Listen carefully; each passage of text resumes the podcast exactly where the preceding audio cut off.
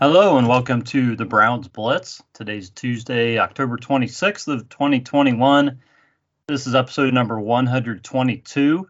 I am your host, Rod Bluhm. Joining me today is my brother, Jeff. Hey, Jeff, how are things going? It's going pretty good, Rod. You know, it's um, kind of chilly, rainy, and nasty, you know. Um, I didn't even feel like walking out to my beer fridge tonight. Man, that's yeah, that's rough. You think of, of maybe moving that, um, you know, to to the garage that's attached to your house? Uh, yeah, I don't know. Not yet. Not yet. Yeah, we'll see. I understand. I understand. Yeah, yeah. It's been cold. It's been uh, kind of getting nastier out, but um, we, we you know, uh, Kristen and I have still been getting out, taking our walks at lunch, so trying to tough it out for as long as we can. we'll see what happens there, you know, in the coming weeks. But so far, we're so far we're sticking with it. So uh, uh, we're going to welcome our guest tonight. That's Stacey Witter. Stacey, how are things going? Things are great down here, fellas, and it's uh, it's good to be with you tonight. So uh, sure been looking forward to it, and I'm glad to be on with you. Yeah, you joined us from Oklahoma City. That's right. Um, uh, just on the outskirts of Oklahoma City and Mustang. And speaking of weather, we've got like, as we speak here at uh, 7:35 Central Time, we have major, major storms brewing just west of here, probably within a uh, 80 miles, moving this way. Spring-style storms, which we have been getting bombarded down here this October. Last year on this day, we had one inch of ice on the ground on an ice historic ice storm that lasted uh, uh, about, about almost a week. Uh, just incredible for October, middle of October, middle late October. And this year in October, we have just been bombarded with our second tornado season that just uh, continues to come over and over and over. So the uh, what was it they called it? The the uh, bomb cyclone uh, out on the west coast is now just west of Oklahoma City and moving in here and it's hitting that Gulf moisture that comes right up and they meet right in Oklahoma City. So uh, uh, sometime shortly after we're done recording tonight I may hit the cellar. So that's where wow. our beer oh, is, by the way. I, I, was wow. just thinking that your cellar has really good, really good acoustics, Stacey. Not there yet, but hey, listen, I, I'm made to travel, so I can pick it up and roll if necessary. Right? Yeah, yeah. Keep keep an eye on that for sure. Definitely. Yeah, uh, Jill's in the other room keeping a close eye on that for me, and uh, but uh, we're we're still quite a ways away, but it's coming, and there's no doubt about it. We're we're all kind of ready for it around here. So it's been quite the weather year. Everything seems to be one extreme or the other nowadays. So wow.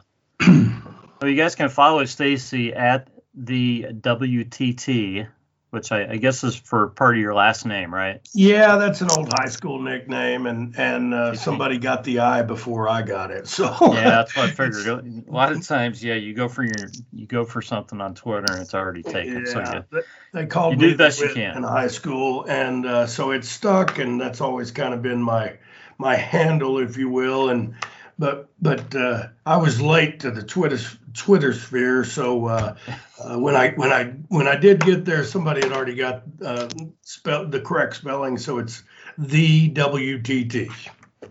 Excellent, excellent. And well, guys, we're going to talk about uh, at least a couple of us about uh, the, the beers we have in front of us tonight. Um, Stacey, I'm gonna let I'm gonna let you go first and just talk about your evening and and uh, beverages that you've enjoyed or are enjoying it currently.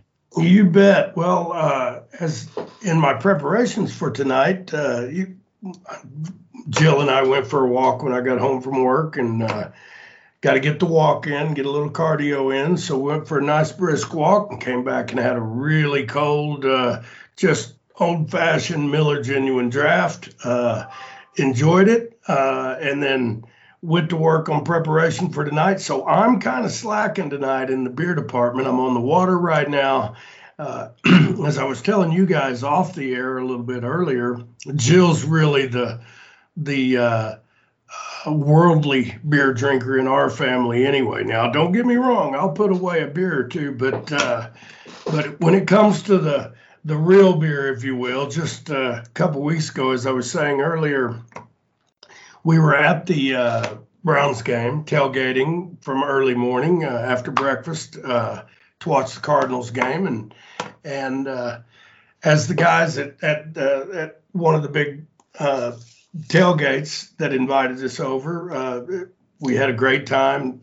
just loved being there, and they took great care of us. Well, uh, as as we were tailgating, they they thought so much of us that they brought this really dark black beer out to me, and he was going to give me some of his personal stash, and I was thankful.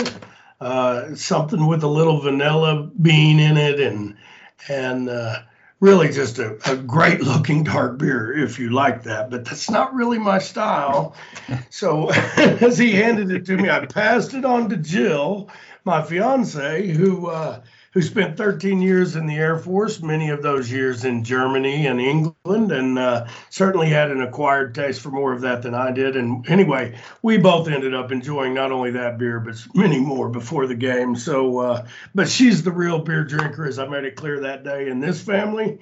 Uh, boys, I can tell you what, I'm uh, I'm six foot uh, 260 pounds, and I put away a beer or two in my 57 years, and I, she can hang right there with you now. I can tell you right now. So, uh, but now I had a I had a nice cold beer just in preparation earlier this evening, just a regular good domestic Miller Genuine Draft, and uh, and then I got on the water just so I'd be ready and ready to hear about y'all's beer. Excellent. Well, you know, I've been doing pretty good at picking beers out that kind of jive with the story of our guests, and uh, uh-huh. I'm drinking a German beer tonight. So I'm drinking. It says the famous, and I'm gonna say this wrong, guys, because I'm German, but I don't uh, German heritage, but I don't speak German. That says the famous Narragansett Fest Mar- Marzen Lager. So it's from Ger- it's a, a German beer it's uh, it's only five point five percent. Um, I had one of these the other night, uh, but I, I, got a six of it, so I thought this would be a, a nice beer to enjoy uh, during the podcast. And it's just got a nice German flavor to it. It's it's fairly light, um, but uh, very enjoyable. Well, while we're on that subject, before we move over to uh, uh, to Jeff and his beer uh, you need to look for the uh, you need to look for the F5 in regard to Oklahoma. It's uh, Coop Beer, uh, Coop Ale Works here in here in Oklahoma City. Uh, makes a, a, really nice beer called an F5. Uh, I would put your limit at somewhere under five, though. but uh, it really is a nice, enjoyable beer. So you'll have to keep an eye out for F5, which I do know they have up there because I have seen them when I've been up there. So Okay. Duly noted. Nice. I made a note of it. Nice. There you go. And uh, yeah, I'll, I'll keep an eye out definitely. Um, I know Jeff. Jeff said he's not drinking anything. I guess uh, so. Um, so Jeff, uh, if you don't have anything to add to our segment, I think we'll I think we'll just move on. Keep on. Let's keep moving. All right, uh, guys. Um, we're, we've come to the part where uh, where Stacey, where we let you talk about your uh, about your history as a Browns fan. Oh, my fandom, yeah. Your fandom, yeah. So why don't you kind of fill us in on uh, on your life as a Browns fan? Well, absolutely. I think, uh, like a lot of people in this country, I grew up, uh, uh, of course, playing football. I, like most people, started in you know first or second grade and uh, I played 10 years all the way through high school as a wrestler and a football player. So I was, I was always a fan. Of course, around here, you're you're fed local teams, and and so naturally, especially back in the day, you're just Cowboys shoved down our throat around here. So, uh, and me originally being from North Tulsa, uh, which is about 100 miles northeast of here from Oklahoma City, up in northeastern Oklahoma. Uh, same thing there. You're fed mainly the Dallas Cowboys. Occasionally, you get a little Kansas City Chiefs, but it wasn't. It was even more regionalized back then. So, you know, as far as being a Browns fan or something, it's not going to be a natural thing. Except, obviously, the Sooners, uh, uh, really good football team here in college. Everybody's kind of familiar with those guys. And uh, back in the 70s, uh, when I was a young kid, um, certainly the early 70s, you know, we go, uh, we pretty much dominated the entire decade of the 70s and won three national championships and and uh, could have won two or three more. But anyway, we ended up winning three in the decade of the 70s and had a couple knockdown dragouts, by the way, with Ohio State, which I'm sure a few of the listeners uh, will remember. Um, big, big games. But uh, in 1973, the uh, all time, at the time, all time leading yards per carry rusher from college football, Greg Pruitt, was drafted uh, by the Cleveland Browns, of course, their first round pick. Well, being a young Sooner fan the way I was, of course, I wanted to see where Greg Pruitt was going to go. You know, he averaged over nine yards a carry in college and one of the greatest running backs of all time. Should have won the Heisman Trophy, but just a lot of competition and uh, finished second. But the uh, uh, that's where my fandom started, you know. And so Greg goes in 1973. Now, let's don't forget, Greg Pruitt didn't go to the Browns and become an average player. Greg Pruitt's a five time Pro Bowler, finished his entire career with a 4.7 yard per carry average. And I'll tell you right now, you can look long and hard in those record books to find those 4.7 and above guys for their entire career. Um, and uh, Greg averaged 4.7 in his career, um, all but one of those years with the Browns. Of course, he went out to the Raiders and made another Pro Bowl after he left the Browns after 10 years. And uh, I know Greg's still beloved there in uh, in Cleveland, but that's where I became a fan, and I'll never forget. Uh, I'm I'm eight eight or nine years old, and I believe it was 73. I think it was his rookie year. Browns against the Steelers um, and this is where it really cemented me as a Browns fan and put me through all those years of misery later. But uh, uh, that's where I that's where I hooked up. Browns against Steelers. I think it was in '73. Greg Pruitt, course, wore number 34 for the Cleveland Browns. He was their star rookie coming in and and uh, scored two touchdowns against Steelers that day. And uh, and the Browns beat the Steelers that day, and it's just a big big big time game at the time and uh, kind of cemented me as a Browns fan. And a lot of people don't remember this, but Greg Pruitt, you know, we watch Jarvis Landry throw the ball nowadays, uh, and people think of it as a token. Well, with Jarvis, it's more than a token. He can throw the ball. You know, it's become clear that the guy's really a good uh, thrower of the football. Hmm. Well, Greg Pruitt was the same way. As a matter of fact, Greg Pruitt uh, in his career had six touchdown passes. Uh, he, the uh, the quarterback, I think it was Phipps for uh, the Browns back then.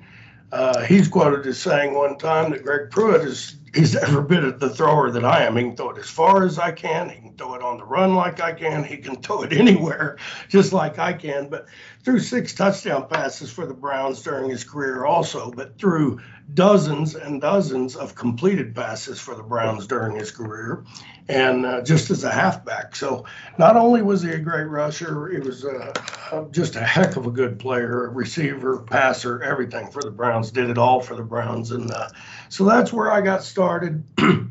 I went with I went with the Browns all the way through the 80s. I was there for the the fumble. I was there for the comeback. I, you know, I was there for them all, and then of course, I was there when Modell pulled out of town.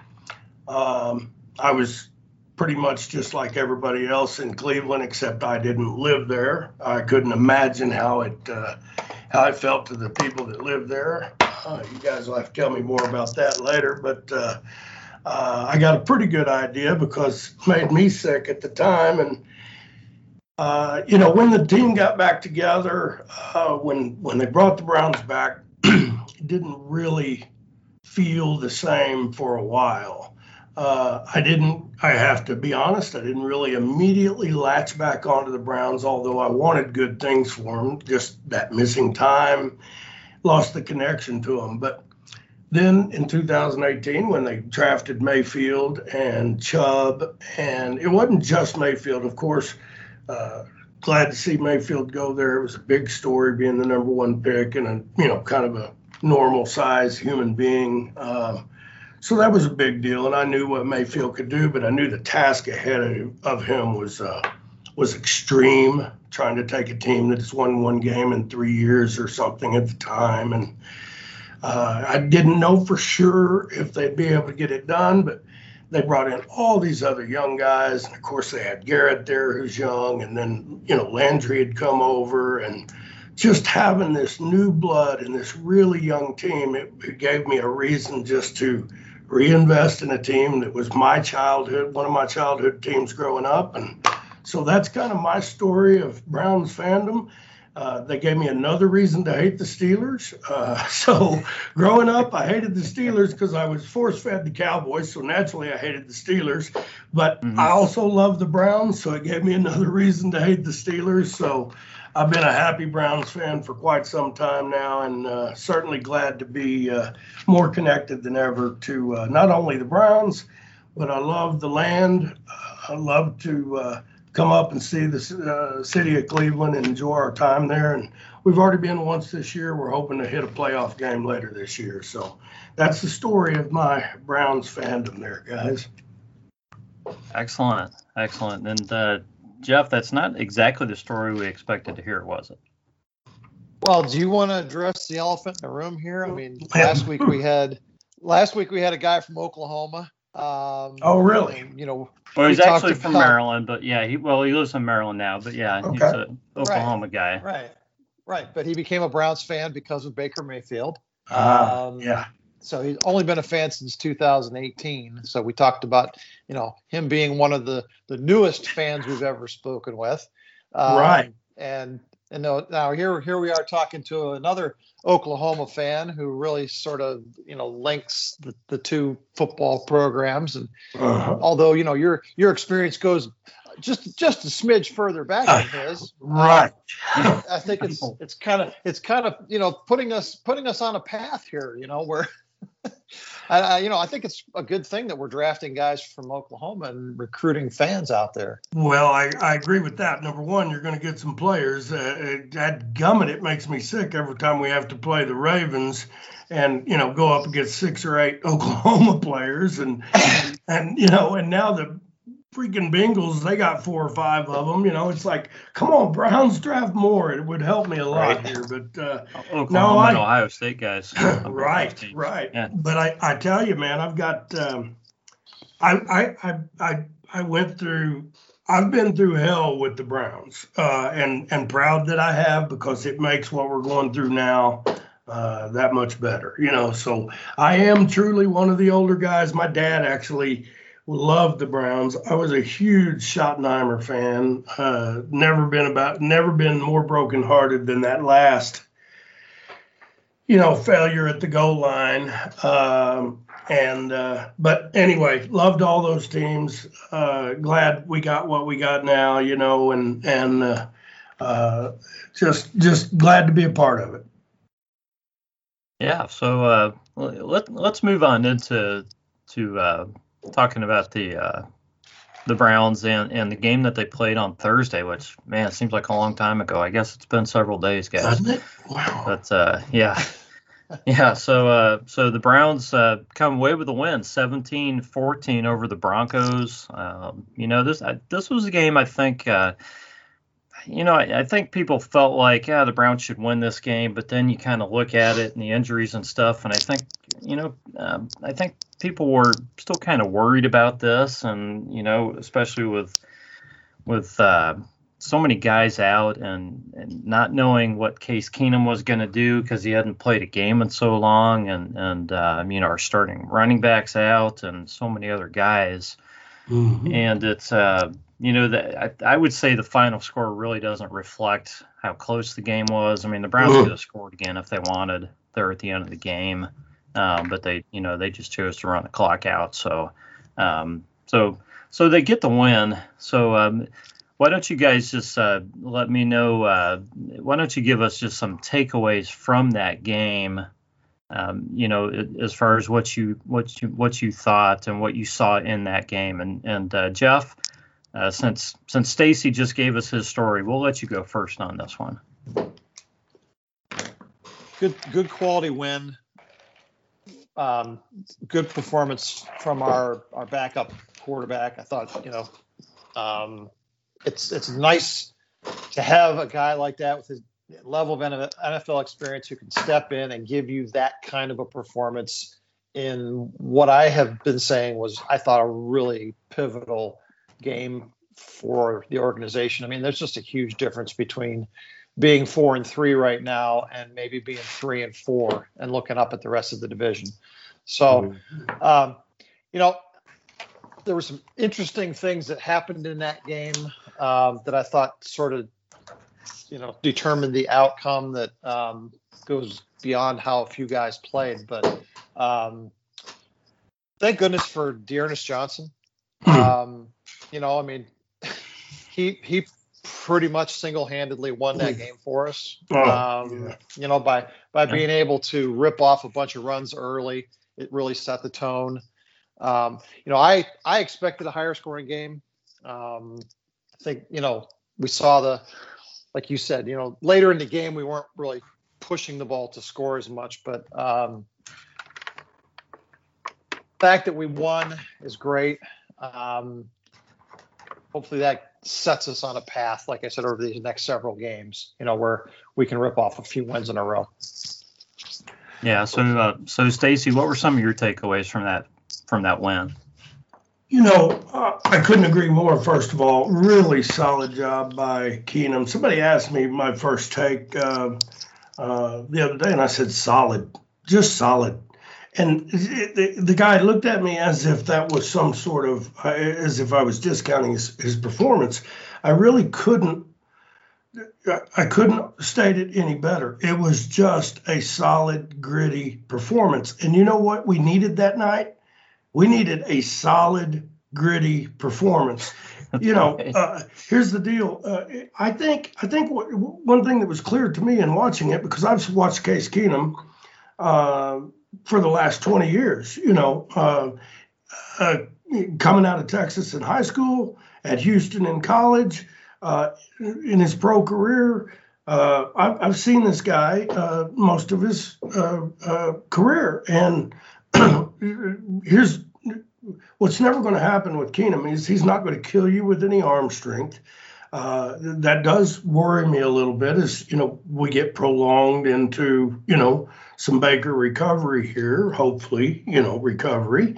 Uh, his arm strength does concern me a little, but but here's the deal. I think they played to his strengths. But more than anything, what I was so impressed with him about was he was doing things he doesn't normally do. This is not Case Keenum from five years ago. Uh, he wasn't the guy that's going to take five shots, stumbling up the middle, trying to get a first down. That was not Case Keenum traditionally. I think that toughness of the Browns and Baker uh, has rubbed off on him. I think mm-hmm. he was willing to be gritty and dirty and stumble for four yards if that's all he could do, you know. Um, by the same token, I think we've seen some of that um, uh, in the running back. D'Ernest Johnson, I think he was running like a man possessed. And, you know, it doesn't hurt to sit there and watch those other two cats run the ball. Because if you want to learn how to run the ball, all you got to do is watch those dudes, you know. So I think we benefited the other night from some backups that are really good players and that have learned to get dirty and be a little nastier and play a little more, um, you know, like we needed them gritty and solid and just whatever it took kind of play. And uh, I couldn't have been more impressed with both of them. Uh, I also thought the the the, the uh, rookie running back um, name escapes my uh, Kelly. Yeah. Uh, so I think I think we got performances from everybody in spots, and more than anything, hey, those defensive backups that we had in the other night. Um, you know, when Ward went down, uh, I think he went down relatively early in the game. Uh, we got a lot of performance from a lot of guys in that in that game the other day, and like you said, and I couldn't agree more, um, Jeff. Um, the the difference in three and four and four and three. This is the NFL. It, look, you're going to lose games in the NFL. It's the way it works.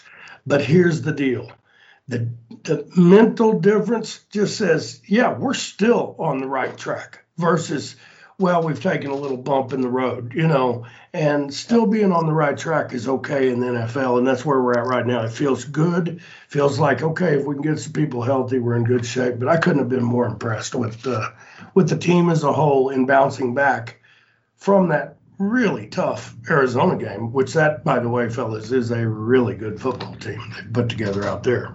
Yeah, right. Yeah.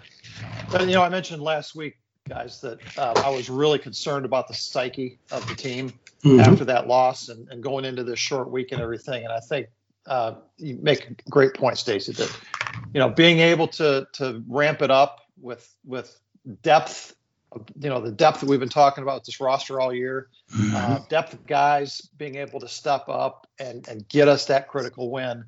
Um, I think that just plays so well to um, team cohesiveness and the ability to pull out tough victories that, that you know that will pay benefits as we get it through the season and hopefully into the playoffs. Agreed, because there's nothing short of, uh, if, if for no other reason, feeling more a part of what's going on with this team. The every guy that had to step up last week are more connected than ever to the heart and soul of what this team's about, you know. Uh, and it is amazing when the Browns aren't having to go out and look for a starting quarterback all the time, what they can focus on in getting the right guys behind the guys that we need to get that depth, to build a team that's that's more built to get to the playoffs, you know. Yeah, that's right. So, um, what do you guys think? Uh, you know, there were so many other guys who who uh, stepped up. But what do you guys think it meant to the Browns and the other players to have uh, Jarvis Landry back oh, on the field? My God. Oh. You know, I mean, he had five catches, 37 yards. It wasn't, uh, you know, it wasn't a huge uh, performance for Jarvis. Uh, you know, and he and he got hurt later in the game, but uh, man, it just seemed to me like it was a huge lift. Is is that how you guys both saw it? No question. Yeah, for sure. I mean, I don't know. Uh, I don't know any other way to put it, but I felt better when he walked out on the field. you know what I mean? You guys felt better. If we feel yeah. better, I mean, can you imagine what the players felt? And by the way, he is the smartest, one of the smartest players in football today. He instantly hits the field, knows exactly where to get open mm-hmm. just to get us started. You know, I mean, he he is a hot route waiting to happen. Now he can do lots of other things, but what he did that night was ran a couple little quick hot routes to get Keenum settled in, and I don't think there's any accident that it happened. You know, I think he knew yeah, I've got to get open. Right. I got to get open quick and give this guy an easy target. And it, like I said, he made everybody feel better. You know, my dog got relaxed when he came out on the field. yeah. Anyway, pardon me, Rod. Go ahead. Uh, I just wanted to say yes, I agree completely. Yeah. So, um, what do you guys think the odds were before the season started that there would be a Case Keenum to Johnny Stanton touchdown pass during the regular season? Probably not real high, right? I wish I'd have been it's on the story of our injuries this season. Yeah, yeah. Uh, that was Stanton's. I think his first. I know it was his first receiving touchdown. Was that? I think that is that the first touchdown he scored I can't. I believe I, it was. I, I think, think, it was. was first. Yeah, I believe yeah. it was. So it, that's pretty cool. I mean, he's a guy everybody, you know, everybody in Cleveland really likes Johnny Stanton. So uh, it, yeah, was, he's an easy guy cool. to root for. Yeah, yeah, definitely. Yeah, easy guy to root for. I agree completely. You know, and I, then I'm I'm gonna bring this up because we talked we talked on the last podcast about the uh, about the Von Miller guarantee. He guaranteed two sacks against the Browns, and I know he got hurt in the game. Um, I'm not sure when he went out in the game, but um, he He did not Before get any sacks. Yeah, Yeah, it was Well, right yeah. before halftime. And, and Yeah. you know, I'm not bringing this up to to make fun of him or anything. I mean, he's obviously a great player and all that, but he didn't get any any sacks. But Myles Garrett did. Myles Garrett got a sack and a half, and you know, and if they would call a holding penalty once in a while on him, you know, God only knows how many sacks he would get in games. Because there's there's there's no penalty for ever for holding the guy, so why wouldn't you just hold him on every play? Right. I love what he said this week about he's getting the Shaq treatment. I thought that was hilarious. Yeah, yeah, Which and, there's a and lot of truth to that. Listen, I I played the game. I'm not a big get on the refs kind of guy, but there was two or three times the other night where it's like, oh come on, man. Yeah, everybody, you can see it. It's like the refs looking right at it. I don't understand. And it is kind of that, well, he's bigger and stronger kind of mentality, it almost feels like. It's almost like the pee in the cup thing. He has a good mm-hmm. game immediately. He knows he's going to get the call. You know, it's Yeah. like, Yeah, I, you know, all I wanted, all I want is to see it called the same for everybody. You know, th- that's it. Myles, it shouldn't be called any differently for Myles than it is for anybody else. So, you know, in Myles, if you would just call the the egregious ones, uh, you know, I think it would be enough to maybe change the way guys play against him a little bit, and he would probably get a few more sacks. well, because if you did do that, that's a really good point. If you did that the other night, there might have been two more holding calls just against him. And guess what? That changes the rush that night. You know what I mean? Not I mean, it, it really does. Two more holding calls, all of a sudden they're in a hole on two other drives. They may not get that first drive out coming out of halftime. And that changes the whole complexion area, as my dad used to say. So, uh, uh, you know, but but by not calling them, then it just kind of builds and builds and builds and builds, and and uh, um, and then it does change the momentum of the game. And, and, trust me, I, I don't want I don't want a holding call on every play. You know, I, that, that's the last thing I want. Right. You know, but but there, the these plays where you see it so that it's so obvious, and the refs just, you know, put their put their blindfold on. it- It's just not right. So they need to call these whatever two, three, four times a game, depending on the game. They need to call them so the guys know that Mhm. they can't get away with this. They Yeah. need to know there's going to be a holding call and you're going to get the 10 yards or you can or you can play it upright and and let Myles get a sack once in a while. hmm hmm You know, there were Yeah. 11 penalties in that game, and nine of them were called against the Browns. It's unbelievable. Um, That doesn't I, even- Yeah, I I mean- mean, I, you know, like you, Stacey, I don't, I don't ever want to complain about the officiating. It's a tough job. Um, I think it Yeah. tends to even out over time. Um, I don't think any of these guys have an agenda. I just think they miss things from time to time. Um, but nine penalties is something the Browns are definitely going to have to clean up. Um, we can't continue to, to, and particularly the way we start out games. Um, Mhm. you know, Mhm. with DPIs and and and some of these um, these issues with the lines, um, you know, that that should have been cleaned up in training camp. You know, we're still seeing seven weeks in. Um, you know, I, I think that's a bigger issue that that the coaching staff needs to address is how can we reduce the number of penalties, not get more called. I don't. I mean, uh, yes, I agree. Myles is getting held sometimes, but I think we Mhm. need less penalties in the game, not more.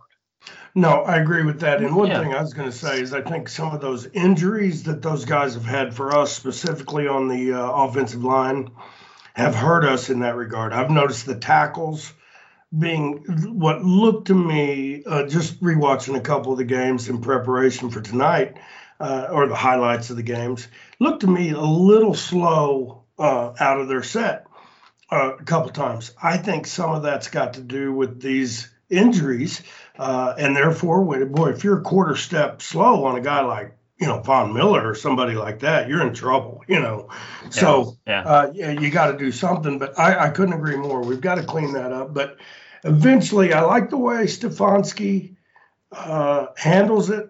I'm, I'm a fan of his style in that he don't say much to the refs, you know.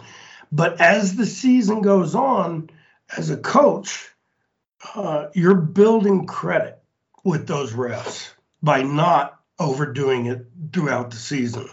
Uh, those are checks that aren't written yet, and they come back for cash. They do. Uh, and I've just seen it so many times. And I think Stefanski's couldn't put uh, Stefanski's putting money in the bank here, uh, just waiting on his time to come back around. And that way, you know, it's the old deal. If you yell all the time, eventually nobody listens to you because you're yelling all the time. You know, right. Yeah. And uh, yeah. I think when he raises his voice later, as the games become more important later in the year, I think it'll matter more, and I think he'll get some attention for us. But we just need to worry about our business. I do agree with you there completely, man. Mm-hmm. Yeah. So, uh, so the Browns. Um, let, us kind of move on. If if you guys have, uh, you know, if you guys want to kind of go between games, that's fine. But I kind of wanted to, to introduce the the Steelers game coming up mm-hmm. into the into the discussion here because um, Steelers are uh, Steelers are three and three. They're they're on a on a uh, they're on a bye this week. Um, you know, and, and they had uh, they had two wins before that. They beat the Seahawks 23-20 and then they beat the Broncos 27-19. And then um, the Bills somehow I don't know how they built the beat the Bills uh, week one. I have no idea. Um, it was a it was really a goofy game. I don't know if you guys watched it. I it watched part of it. I think game. I was switching between that and another game, and I just couldn't believe uh, how weird it was. Yeah, it was it was really weird, but uh, yeah. Uh, yeah. Yeah. But, I mean, that's week it. one. I guess anything can happen week one. So that's right. Um, that's right. But yeah, but they had three, you know, three losses in weeks two, three, four. So, but you know, they've gone win-win by. So, um, you know, I mean, they're they're probably feeling pretty good about themselves right now, coming off this bye with two weeks to prepare for the Browns. You know, although the Browns have, uh, you know, ten days to try to get a little healthy and prepare for the Steelers. Uh, game this game uh, game is in Cleveland, um, which seems kind of weird. The Browns have been home a lot lately. Mm-hmm. So the mm-hmm. schedule's really kind of strange this season. So um, just looking at this, the, uh, the the Browns I think are an early three point favorite, and the over under is 43 on this. Um, we're not going to talk final score yet, but I uh, just wanted to throw that out there. So, um, how, how do you guys see this game shaping up? Um, you know, do you, do you feel good about this game? Are you concerned about this game? Just just talking about the game in general, not you know not specifically based on who plays or whatnot. So, what do you think, Stacey? Well, my thoughts are. Uh, let me just tell you, uh, Ben is a shell of him of his former self. Uh, there's no question about that. However, I've done a little film study here in preparation for tonight, and let me just tell you, his arm has gotten better as the years gone on. Uh, it hasn't gotten worse like it seemed to late in the year last year. It's gotten stronger. There's no question he's throwing the ball more crisply than he was earlier in the year. Um, I mean, and it's noticeable. Uh, the other thing that's helping him just a ton is Najee Harris. I mean, uh, having that guy behind you will will make things easier on you as a quarterback.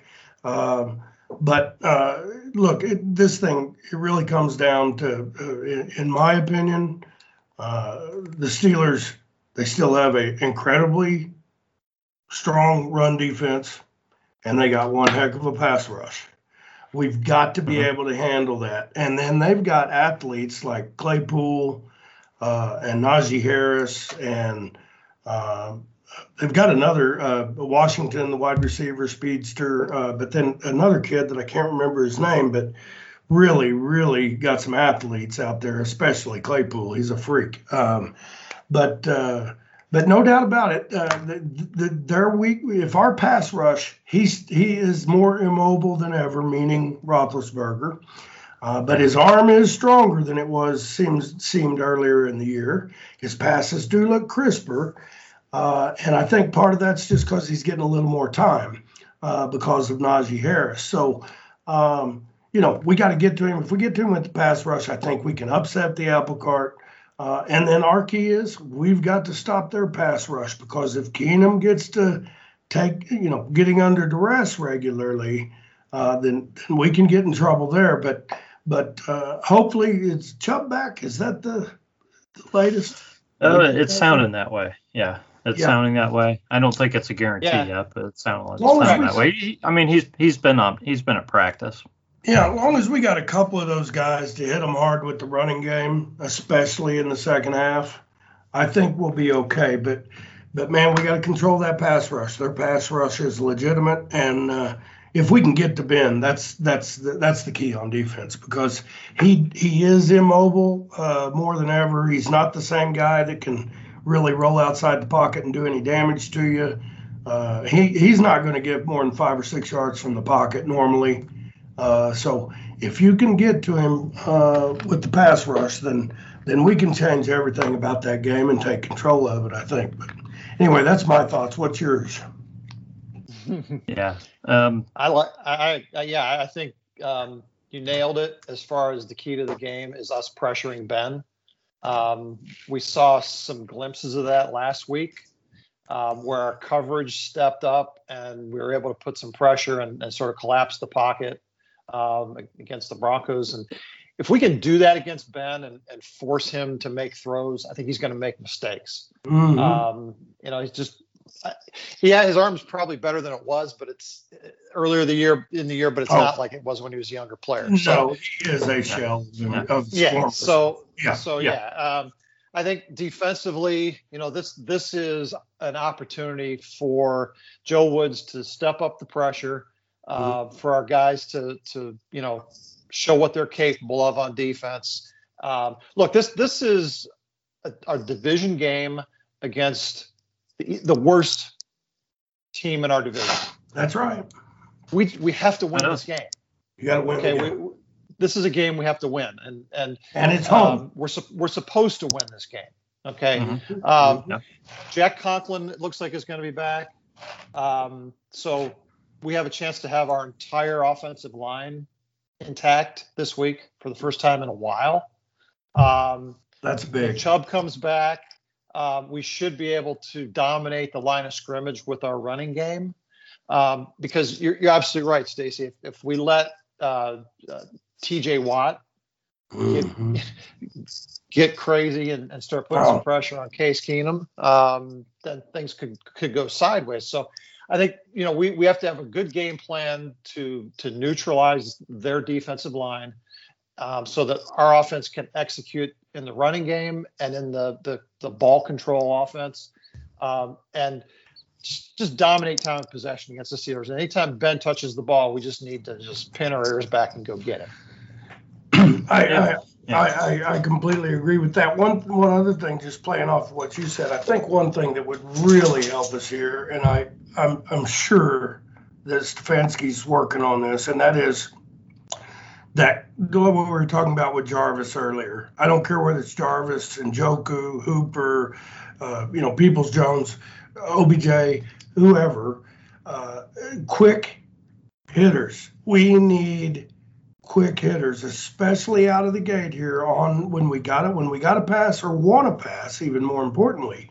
Let's hit them on those six yard routes with a chance to make a play where Keenum doesn't have to hold the ball more than about a second and a half. You know, um, if we can hit some quick hitters, then that is the key to what you were saying, which is no doubt, then we run the ball down their throat. Um, if they don't have to respect our passing game because we're looking too far down the field and they start getting pressure on us, then then that running game can tighten up on us because they have the capability of slowing down the running game in, when they want to, you know.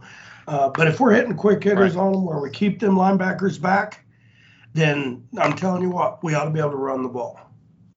Right. I, I made that Yeah. comment to you uh, early in the Denver game, Rod. That um, you know the offense seemed to have some pace to it. You know. Yeah. where where Yeah. we were we were clicking on plays, we were we were making them happen fast, not you know um, taking a long time to develop plays. Mhm. And I, I think that you know that's true of pretty much every NFL offense. You know they're at their best when the ball comes out in the, in you know two to three seconds max. You know, when, Mhm. when you're trying to extend Oh, yeah. plays and let guys work themselves open and stuff, good things don't generally happen for any NFL offense. Not you usually. know, so- no. Right. So, um, and and with you know with Keenum's knowledge of the offense and and you know ability to get the ball out quick, Mhm. um, I think we have we can we can make that happen on offense. We need OBJ to, to hang on to the damn ball. oh my God, man. Oh my God. Bless your heart. Bless- you know, I mean, I, I can't believe how the guy can make the spectacular catch and Mm. then drop so many easy looking ones. You know, you know so, this is this has become a thing i think we've all kind of been there it, you know you spill a drink in your you hadn't spilled a drink in your living room for 12 years you spill one there's another Right. one coming you know because Right. now now Another. you're just like careful picking up your cup you know i mean everything's Right. a little more mechanical uh, and and i've no, i noticed you know i'm not in for the whole baker obj none, none of that. None of that matters. What those guys are just football players and and and you go play damn football.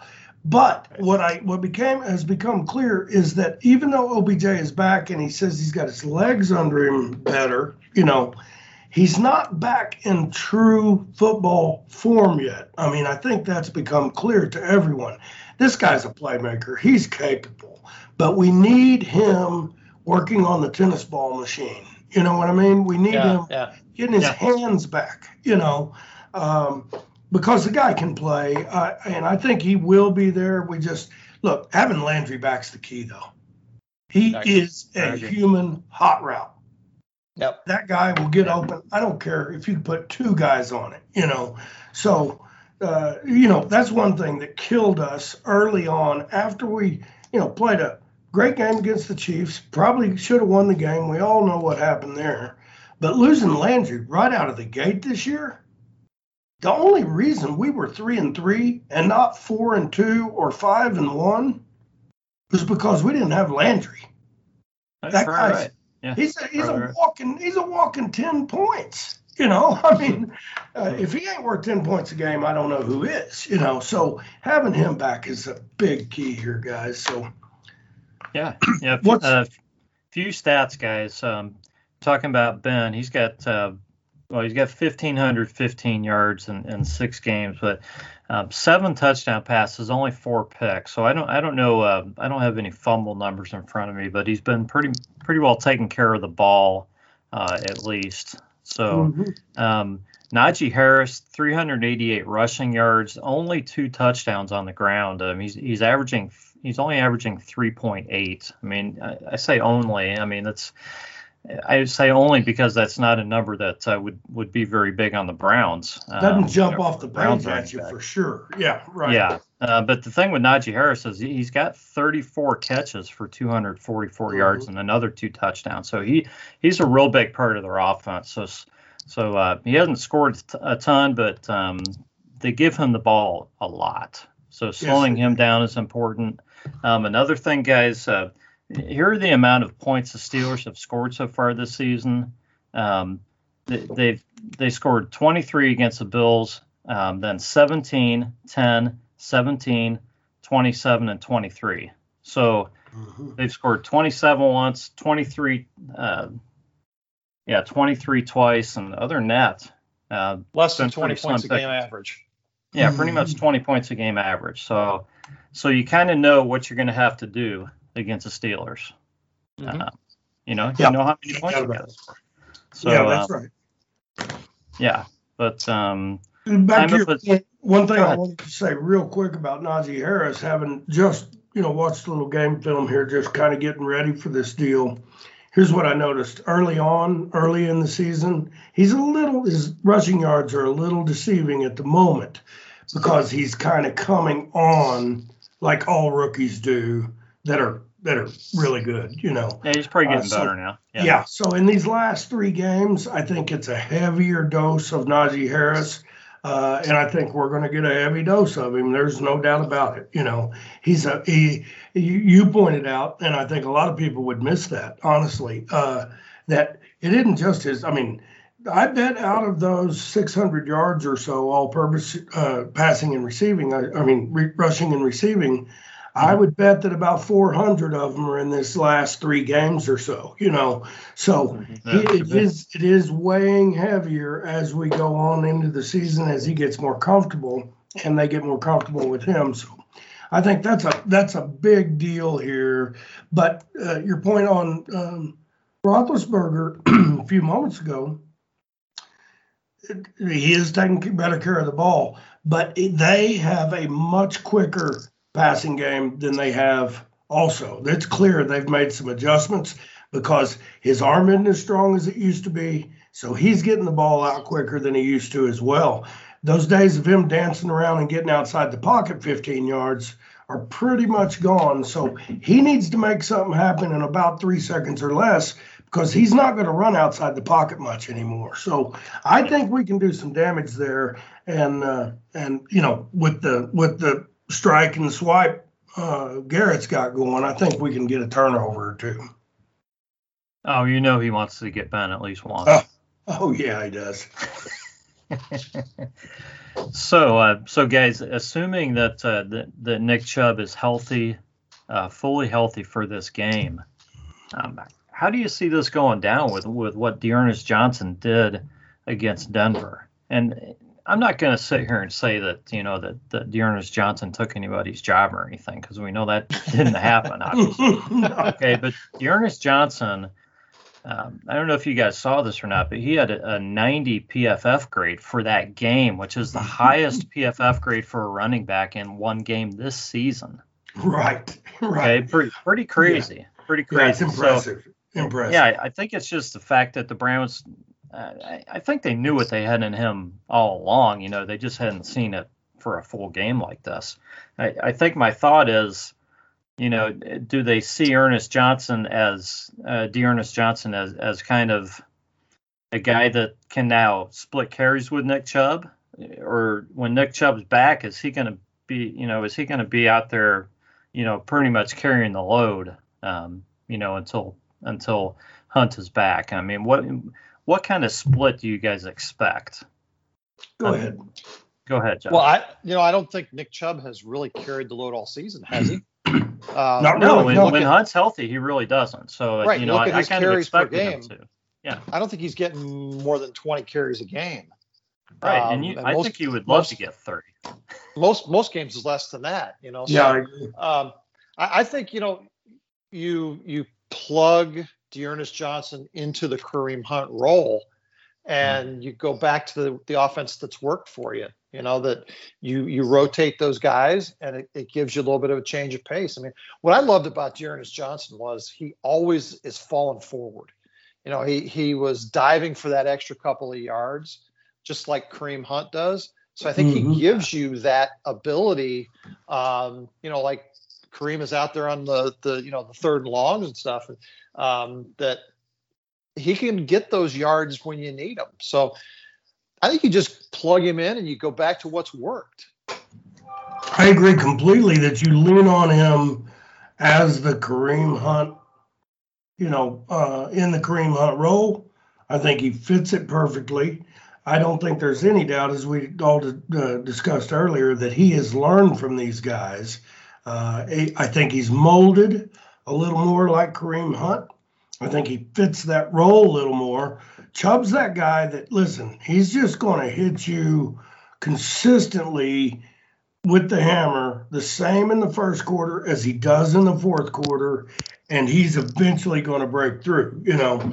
Um, but Kareem Hunt's going to hit you violently and at in spurts, and I think D'Ernest Johnson has a chance to do the same thing. And I think it's going to be an interesting dynamic when all of them are healthy, because you know having having uh, uh, maybe it's two out of eight of those plays uh, are now going to D'Ernest Johnson. But with his pass catching ability, I don't think that necessarily hurts us because he proved the other night also that he's got good hands, can handle the ball uh, when it's been when it's been thrown to him. So Yeah. I just think, uh, as I've been telling people all along, look, it's this is a marathon. Uh, we got to we need to take care of business this week, or and looking forward, got a really tough division, but this team is built for the playoffs.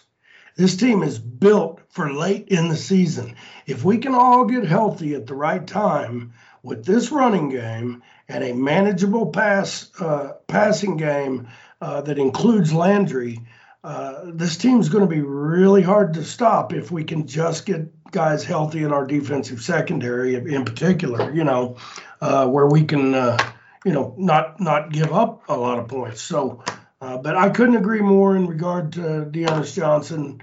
Uh, I think he fits right into the uh, role in this next game, and then going forward, I think he's going to be a he's going to be a piece of the puzzle. Mm-hmm.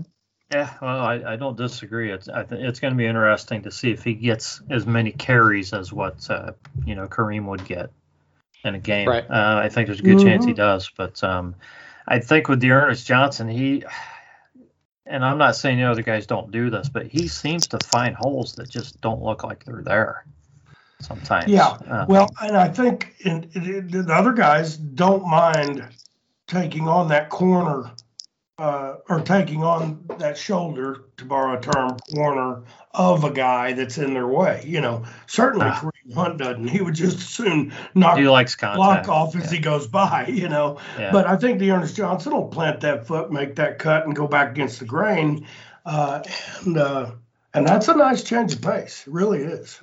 Yeah, definitely, definitely. So, um, yeah, I'm trying to think of. Uh, I had another point. Oh, I, I wanted to. Uh, um, I wanted to get back to. Uh, you know, we've we've been talking this whole time about. Uh, you know, Case Keenum in this game. There's talk about Baker practicing and stuff. So, mm-hmm. um, I want to know what you guys think about this. And you know, obviously, we don't know. You know, we're, we're not uh, privy to the medical information and all this to know re- to really really know how Baker's doing, but man, he he's got a, he had a broken bone in his shoulder. Okay. Yeah. Um, I can't imagine. You know, I I don't know. Um, you, you, guys tell me if two weeks is enough to heal a broken bone or not in your shoulder. But um, I want to know how you guys feel about the possibility of getting Baker back versus Case Keenum starting this game in Pittsburgh. Um, what do you think, Jeff? Well, first of all, we don't know when that fracture happened. Um, I, I don't think they've come out and said which game that actually happened in. Uh, only that the team has known about it for a while. Uh, so when when it sort of leaked out right before um, the game um, with Glazer, um, I think you know Baker knew about it for a while. The team knew about it for a while, so it might have been earlier. Um, mm-hmm. Mm, you know, okay. This is going to come down to whatever the doctors say. I think is is, is the general consensus right now. Is you know, um, the coach is saying that, Baker's saying that, that you know, the, the medical staff has to clear him to play. Mm-hmm. Um, you know, he can go out and practice on a limited basis and whatever, but um, he's not going to play until the medical staff clears him. Which, um, all the bravado aside, those guys just don't care. They're they're they're going to do what's best for him and his health. So well, yeah, that's we'll, right. We'll see what that turns into. And and here's one thing that that I you know I got a little firsthand knowledge of Baker, obviously watching him close here for for quite some time. And the one thing that I mean, I I, I think the majority, uh, certainly the 60, 70 percent of fans know this about uh, Mayfield by now, and that is there is no I in in his game, man. it's all he's all team, dude. He, yeah, right. No, I and Baker, yeah, but no, he's all team. He's not going to. Now, it's possible he would say, "Listen, I feel like I can play," and they say, "No, you can't." He's not going to try to overrule that. He's not going to do something stupid. He's going to go play if he thinks he can help the team. Um, he, and I and I can assure you uh, Baker Mayfield is not concerned about Case Keenum. Uh, he's just glad the guy's having success. As we've seen him on the sideline, all he's doing is, yeah, hell, he's over there pumping up the defense. He's high fiving guys with his good hand. You know, he's doing everything he can to stay involved in the game. He's on the headset. He's doing whatever he can do to have input. Um, what what he cares about is getting the W. Uh, if we get the W this week, uh, then then we're in a much much better position uh, than we would be otherwise. Number one, Pittsburgh falls farther down the ladder, and and fellas, uh, the Ravens and the Bengals are tough. You know, uh, we're going to need everybody. We're going to need our frontline players big time down the stretch of this season. You know, the way our season is, our our schedule is backloaded. You know, uh, so uh, Baker Mayfield is not going to jeopardize getting the W uh, to come out and play against Pittsburgh. He wants to play. There's no doubt about it. Anybody that doesn't think that's crazy, also. But he's going to do what's right for the team, and and he's not going to step out there and play, and, and then three plays later not be able to play anymore. You know, it doesn't make any sense. He's thinking about, uh, you know, how we're going to beat Pittsburgh in the playoffs again. You know, so uh, I expect it to be Keenum this week. Um, and I, I expect us to plan accordingly. I, I would hope that we've got considerably shorter pass routes.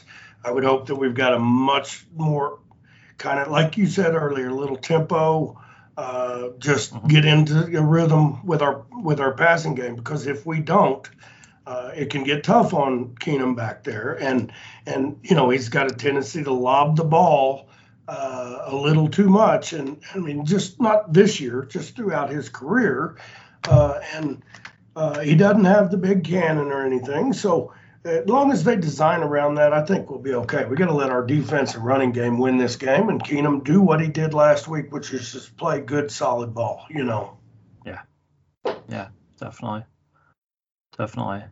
Yeah, and uh, you know this this looked to be a soft part of the schedule, but uh, you know, it's, it's Steelers and then uh, then it's uh, Bengals, then Patriots, you know, and then, then the Browns do get the Lions, uh, which you know, if there's one game you're going to look at as as a game you should definitely win, it'd be the Lions. Mm-hmm. And then it's then it's Ravens by Ravens, and then um, you know, and then I think it's uh, uh, what Raiders, Raiders, Steelers, and Bengals left after that. I might be missing one game. Um, um the uh, Packers. So, um, you know, it's not not a whole lot of uh, games you're going to say, oh yeah, yeah, that's a win. Yeah, listen, that's a ten game stretch. Uh, yeah. Yeah, that is, uh, listen, daunting for anyone. I don't care who you are, you know. It is, it is. But I tell you, if you look at the, if you look at the, um, the last five or six games on the Steelers schedule, it makes ours look pretty easy. That's nice. I see. I haven't done that yet. So yeah, they've they've got even harder games than the Browns do. I think. Um, yeah. Yeah. So so anyways, so um so we've been going for a while here, guys. Let's um let's do some score predictions. Um, you know, we we predicted scores last week, and yeah, nobody nobody uh, nobody nailed the sacks with with Von and Myles. Um, so nothing there. And I already bragged about the fact on Twitter that I that I almost got the score right last week. So we'll. Uh, I'm just gonna say I was probably pretty lucky. So. Um, what's the what's the line about a, a stopped clock, Jeff? You know, broken clock's right, right twice, twice a, day. a, day. baby. Yeah, it's right twice a day. So so yeah, I I guess 17, 17, 13 last week, and the score came out 17-14. So if I'm really any good, I'll you know I'll get some more right. So we'll see what happens. Hey, I'm going to give you credit for that. That's that's solid. Yeah, yeah, yeah. It was good. It was good to be close on one after you know all the times we pick these, and I'm usually not very close. So. so uh so Stacey, you know what? I'm we're gonna let you go first on this one. All right. Well, if I have to, I'll step out there on the on the uh, plank first. Uh, now this this seems pretty clear to me. The, the key is to hold the Steelers to what they do. I mean, we know who they are. They're a they're a score, you know, 16 to 24 kind of team. They're going to try to beat you with that defense. They're going to try to turn you over with some with some uh, tip balls and those kind of things. I don't think we're going to fumble a lot, so it's going to come down to whether they can get uh, interceptions or sacks. So I think it's uh, I think it's pretty clear what they're going to do. I think our running game uh, ought to be good for a couple touchdowns, and then I'm counting on uh, counting on one passing touchdown. Uh, if we can get that, then I think we win at 24-17. Uh, and listen, there's a lot of people that would like to shut the Steelers out here, but I'll take 24 17 right now. yeah. As I as I've said in the past, uh, anytime the Browns have more points than than the other team, that's that's good enough for me. So right. So uh, 24 17, fellas. All right. So, Jeff, you want to go next, or you want me to read off my, the score that I wrote down about a half hour ago? no, I believe you. Um, so, I like I like that score a lot. Um, but the only thing I'm going to add to that is I've sworn off ever going with the under again, uh, even though it bit me last week. It was the um, under, and I told you it was going to be the under. Yeah. I, yep. I, um, yeah. So I am gonna I'm gonna add a field goal to the Browns score, and I'm gonna say 27-17, which gets me to 44 and just barely the over. All right, well, 27 uh, 17. I'm giving I'm giving the Steelers just a little bit more credit, and I honestly I did write this down a long time ago. Um, I'm I have the I have the Browns winning 27 to 19 and, and, and, and the exact really exactly what you said stacey I, I see the browns scoring scoring a, a, couple of rushing touchdowns maybe maybe chubb gets one and johnson gets one and then they get one through the air yeah. Um, you know and then uh, you know a, a couple, couple, of field goals. goals. yeah and and uh, you know the steelers will steelers will get some points but uh, but yeah i think the browns uh, defense will do enough to to close those guys out, and uh, Browns Browns will get a win. So those those are all really close to both teams' season scoring averages. Right. Um, they are. We're, we're yeah. all real close to each other, um, mm-hmm. which means there's probably you know zero chance of it happening. I mean, the last time the last time we were in this much agreement on a, on a was it the Vikings game? Guesses, it was like a you know a huge uh, blowout the other way. I think it was the Chargers game. Oh, it was but the Chargers anyway. game. We all picked a low scoring game, didn't right, we? Right, right, right, Yeah. So, you know, I yeah, nobody you can you can almost lay money on a. Yeah, you can lay money 49. on a right. Yeah, 42 37 game. yeah, it probably will be. It yeah. very well could be. But, yeah, uh, there's. Uh, I tell you what, it's. Uh, uh, we're at the point of the season right now, that middle season lull. We don't get our our bye week isn't to what week ten or something this year. It's Thirteen, I believe. Or yeah, thirteen. Uh, yeah, because after the first Ravens game, yeah, they got. Uh, they we'll got, be ready for that. I can tell you that. They got the counting Steelers. They got five more games before that gosh, bye week. Man, yeah, man. it's kind of it's rough. But if they can get to that, they can. Yeah. They get some guys healthy week 13 and you know, if they if they can get enough wins to get into the playoffs, that's you know it'll be a good yeah it'll be it'll be, a, well, it'll be good.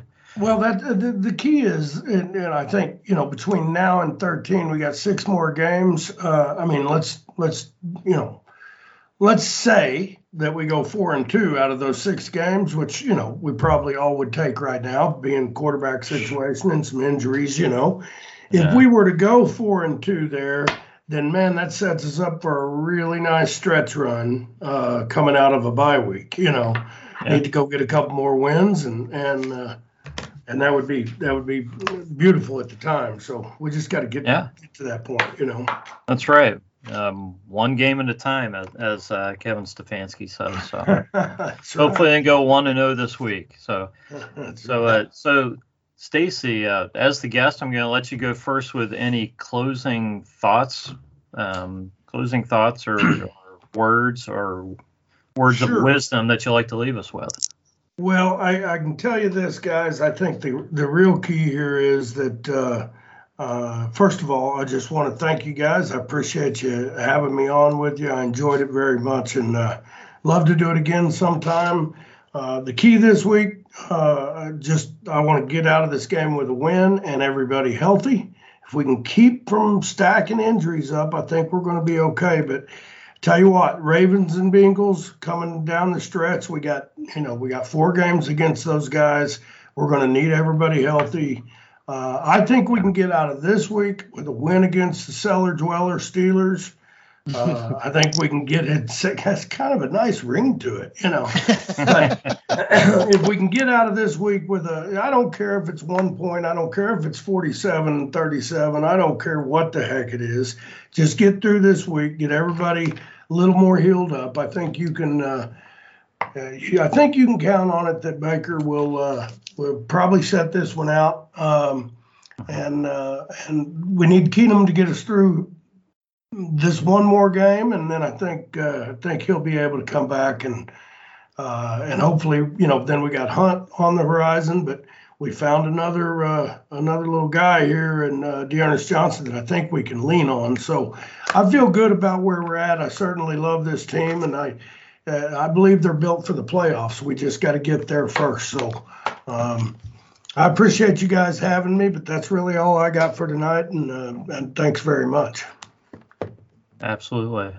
Uh, Jeff, closing closing uh, thoughts tonight. Yeah, the, the, the idea of getting set up for the playoffs, I think, is is really good. A good thing to focus on right now. You know, the, the game Thursday, um, I feel like turned the corner for this franchise from what had been a very fragile young team, and integrating a bunch of new players. Um, you know, just to be able to kind of gel in a win like that on Thursday night. I, I think we're going to look back on the significance of that at the end of the season. And and yeah. Stacey's absolutely right. If we can start getting some guys healthy, and and some of our stars playing up to their abilities. I mean, we're so far right now we're talking about backups, you know, overperforming. Mm-hmm. We need some of our stars to play up to their abilities. And if all that sort of lines up as the season goes along, we're going to be in really good shape at the end of the year. But this week, it's about beating the Steelers. It's about you know getting a division win, which is important. Um, I'm going to make one more prediction. I think that um, Ben is going to get knocked out of the game, and this is going to be the battle of the backups in the second half. We're going to find out how much better Case Keenum is than Mason Rudolph, the guy you love to hate. Um, just, is he, just is he even their backup now? I guess he is, isn't he? I think just one still, other yeah. thought. Um, one other thought. The Chiefs right now are sitting at three and 4 mm-hmm. um, yeah. I don't think anybody in Kansas City is panicking about them making the playoffs. Right. So we're in good shape right now. Let's just keep getting those wins each week. Very well said. Very well said. Uh, this has been the Browns Blitz, and we will catch you next time.